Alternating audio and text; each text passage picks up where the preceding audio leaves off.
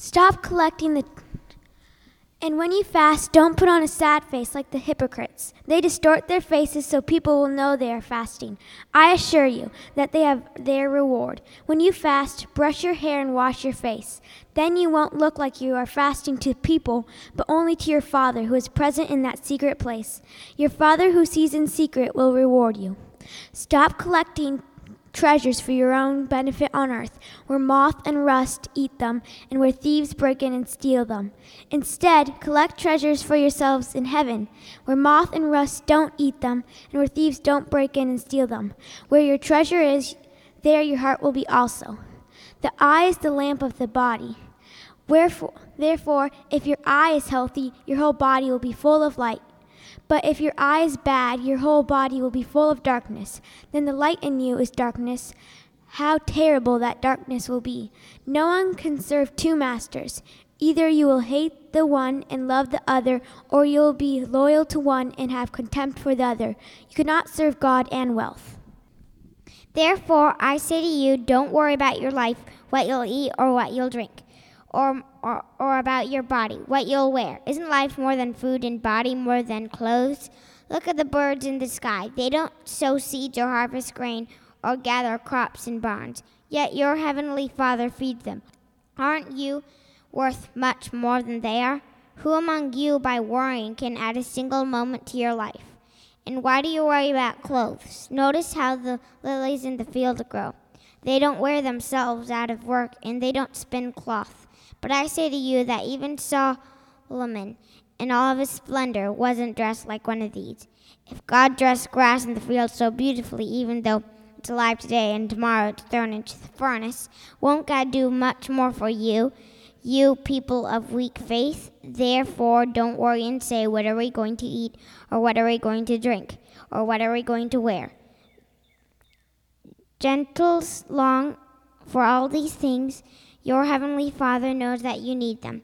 Instead, desire first and far more God's kingdom and God's righteousness, and all these things will be given to you as well. Therefore, stop worrying about tomorrow, because tomorrow will worry about itself. Each day has enough trouble of its own. Amen. All right.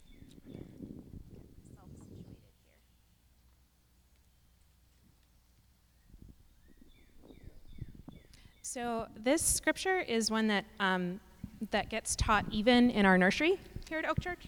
Um, it's uh, oh yes, please be seated. um, and that's because oh, okay. Sorry, all the multitasking is not working for me right now.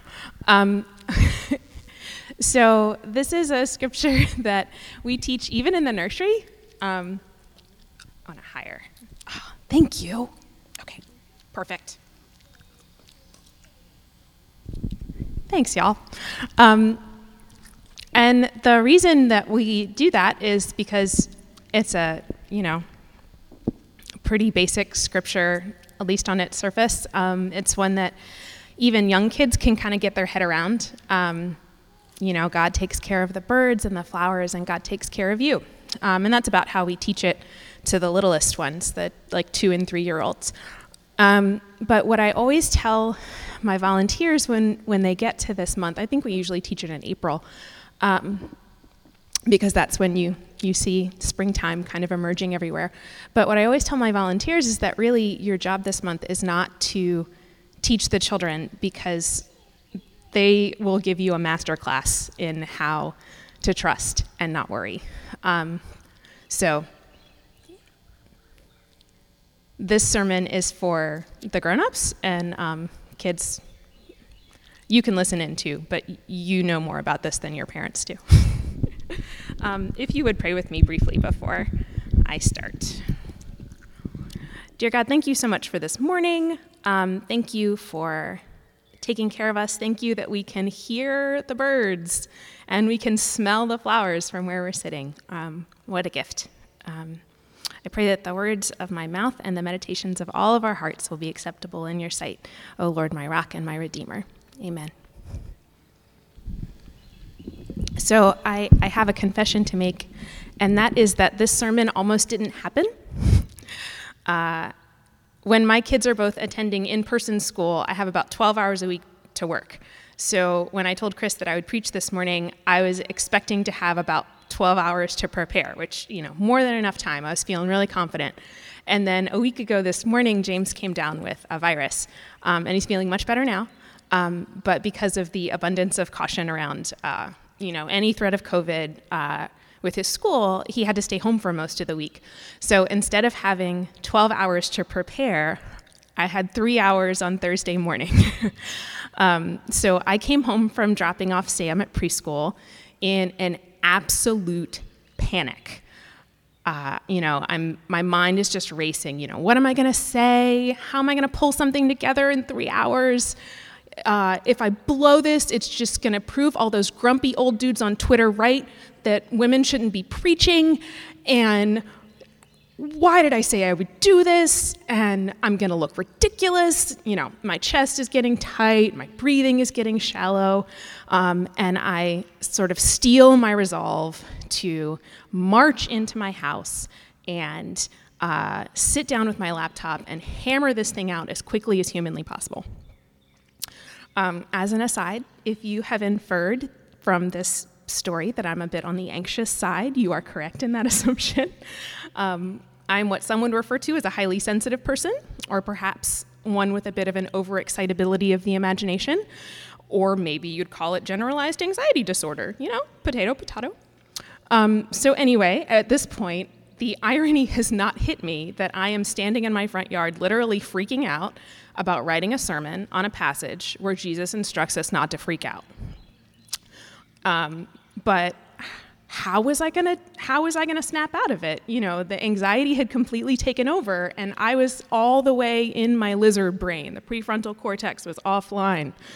Um, and I don't know about you, but when I get like this, I find it nearly impossible to snap myself out of it. I need something from outside of myself to kind of shake me back into reality. Um, and on this particular Thursday morning, the Lord cut through my mental noise and got my attention. Uh, I felt the gentle nudge of the Spirit to go take a walk. And I responded, yes, Lord, of course. No, I didn't actually. Um, I was still fully in my tizzy, so I was thinking and saying to the Lord, take a walk? What? I don't have time for a walk. I have to hustle. I have to get this done. You should understand this. I'm working for you. Um, you know, all of that. Um, God is so good, and I can be so oblivious. Uh, anyway, I feel another nudge to go take a walk and look at the flowers, and listen to the birds. And then, okay, okay, Lord, I get it now. I should actually go consider some lilies before I write a sermon on considering the lilies. Good one. Okay, Lord, I got it. So I started out just walking around my neighborhood. And at first, um, I'm still like marching Uh, and uh, and trying to outline a sermon in my head and not really paying attention to anything around me. Um, but I couldn't keep it up for very long because I was distracted by how gorgeous the trees and the flowers are right now. Um, my whole neighborhood smells like honeysuckle. It, it's, it's just stunning. Um, in one quick walk around the block, I saw peonies and roses and bachelor's buttons and catmint and sweet William and irises just looking extravagantly beautiful. And even like empty lots and roadside ditches were full of honeysuckle and dandelions and daisies and clover. Uh, the only thing bluer than the sky on Thursday morning was the bluebird that I saw fly up to her nest in a neighbor's tree. Everywhere I walked, I could hear bird song of all different kinds, uh, you know, sparrows and robins and cardinals and I don't know what else. Uh, I was overwhelmed by the beauty of it all, and before I knew it, my breathing had evened out, my body had relaxed, and rather than worrying about what I was going to say to all of you this morning, I was trying to figure out why the natural world is so beautiful. I mean, it's not like it's strictly necessary for the survival of all the species for everything to be this gorgeous. Uh, it just seems kind of over the top. And the only explanation that I have for why all of this exists is, and is so magnificent, is that the Father and Son and Holy Spirit are constantly pouring forth their creative and generative and lavish love that makes everything beautiful in its time, even me and even you. And so do not worry about what you will eat or what you will wear, Jesus says, for the pagans run after these things, and your heavenly Father knows that you need them. The God who created the specific shade of pink on my peony flowers in my front yard and makes the honeysuckle over there smell so sweet is paying attention to each of us, and not just the spiritual condition of our, our hearts and our souls, but our bodily, physical needs. You know, Jesus could have just told us to let go of our desire for food and for clothing and to only pay attention to spiritual matters, but he doesn't say that. Jesus comforts us with the message that the Heavenly Father knows what we need before we can even ask. Since I am someone who tends to worry about things, there have been times in my life when I felt condemned by this passage and others like it. I don't know how many times I, you know, couldn't sleep or my anxiety was getting bad, and I would just repeat Philippians four six to myself. Do not worry about anything, but in everything by prayer and supplication with thanksgiving, let your requests be made known to God. You know, over and over. Somehow the more I focused on these verses, the more I worried about worrying. Uh, you know, I would confess to God my sinful attitude of worry, and I would ask God to help me trust more. I thought that if I could just get my mind right and really truly believe that God was in control, I could choose to obey God and stop worrying, even as my anxiety became my constant companion and cast a shadow over much of my life.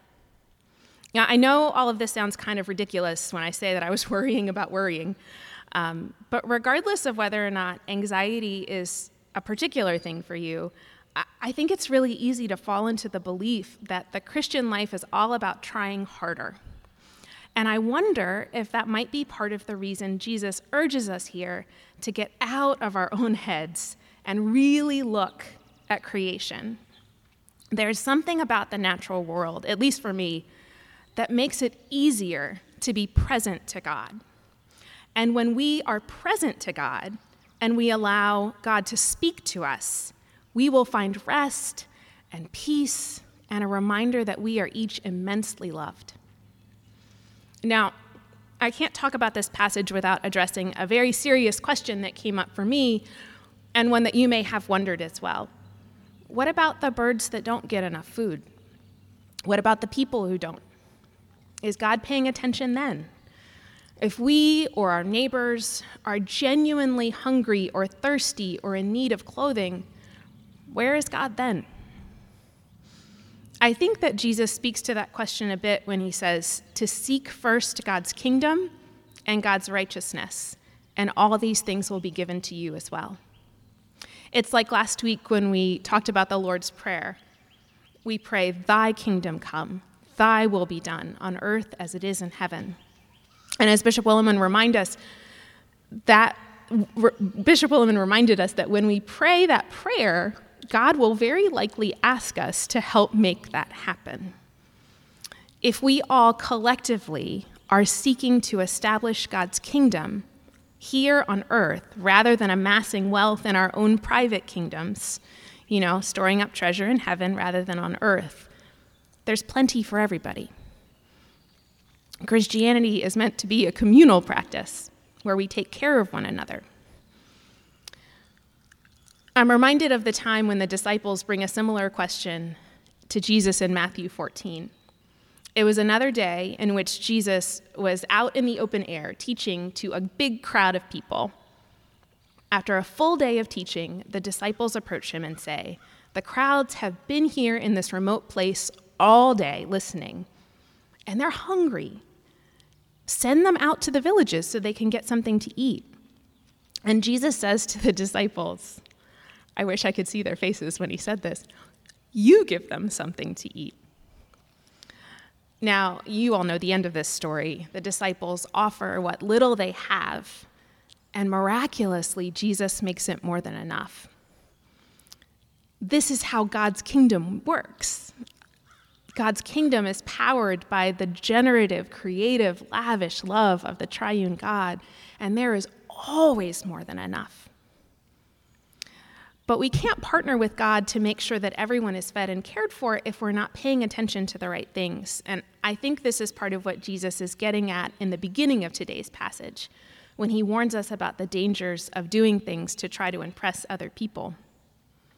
Jesus tells us that if we fast or pray or do anything spiritual looking, uh, so that other people think we're holy or awesome, super God, amazing, um, that we've already missed out on, you know, we've missed out on our reward, or rather, as he says it, we've already gotten the reward that we were looking for, which is the approval of other people.